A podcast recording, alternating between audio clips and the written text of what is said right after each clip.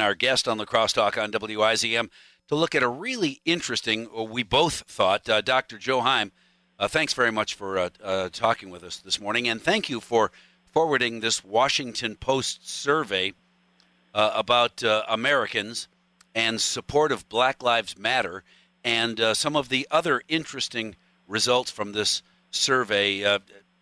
how many times did your eyebrows raise while you were reading it?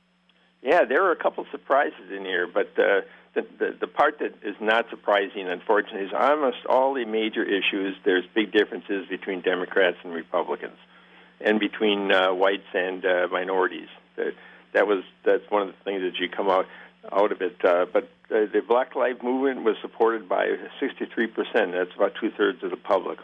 Interesting There's, that they support Black Lives Matter, the uh, the name of that organization, but they don't support much of what uh, the BLM group protests against when they're out in the streets. They they don't want to, for instance, shift uh, uh, police funds away from uh, policing and over to uh, social services. They also don't support removing statues of Confederate generals or past presidents, uh, any of that.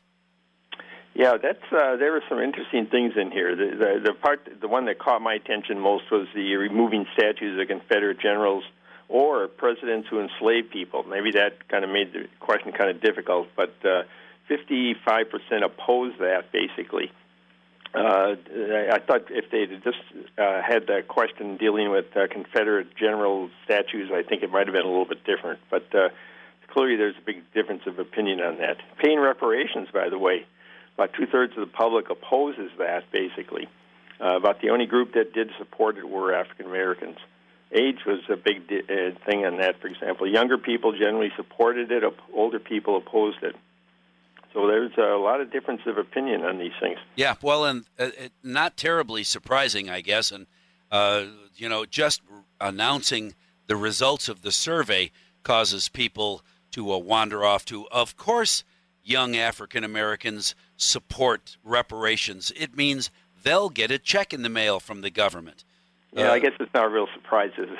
yeah, and I don't care what color you are. If if there is an opportunity for you to get free money, as uh, right now in D.C. they're discussing another another stimulus check. If you're in if you're in line to get some free money, why would you vote no for that? The heck with yeah, the, the deficit. I want my money. Yeah, I think I think that issue uh, really has a lot to do with what what happens to do with the money. If you're just talking about paying reparations, the implication is you're handing a check to somebody.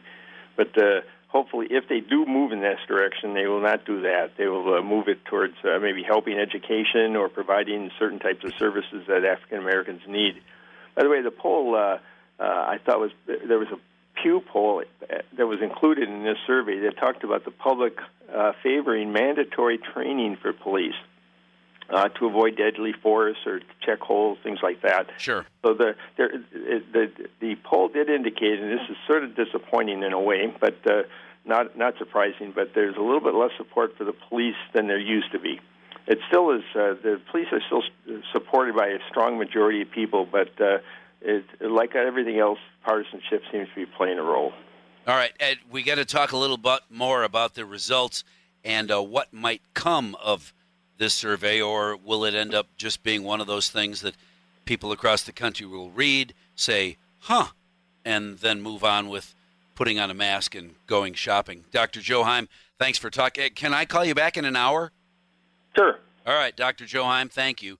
We'll continue our conversation about uh, the survey from from uh, ABC News and from the Washington Post. What is interesting to me, and I will maybe start the conversation with that question when we talk with Joe in an hour is do people actually support the organization Black Lives Matter or do they support the idea that black lives matter? Because the organization and people of color are not the same. I wonder how many people understand that. We'll talk.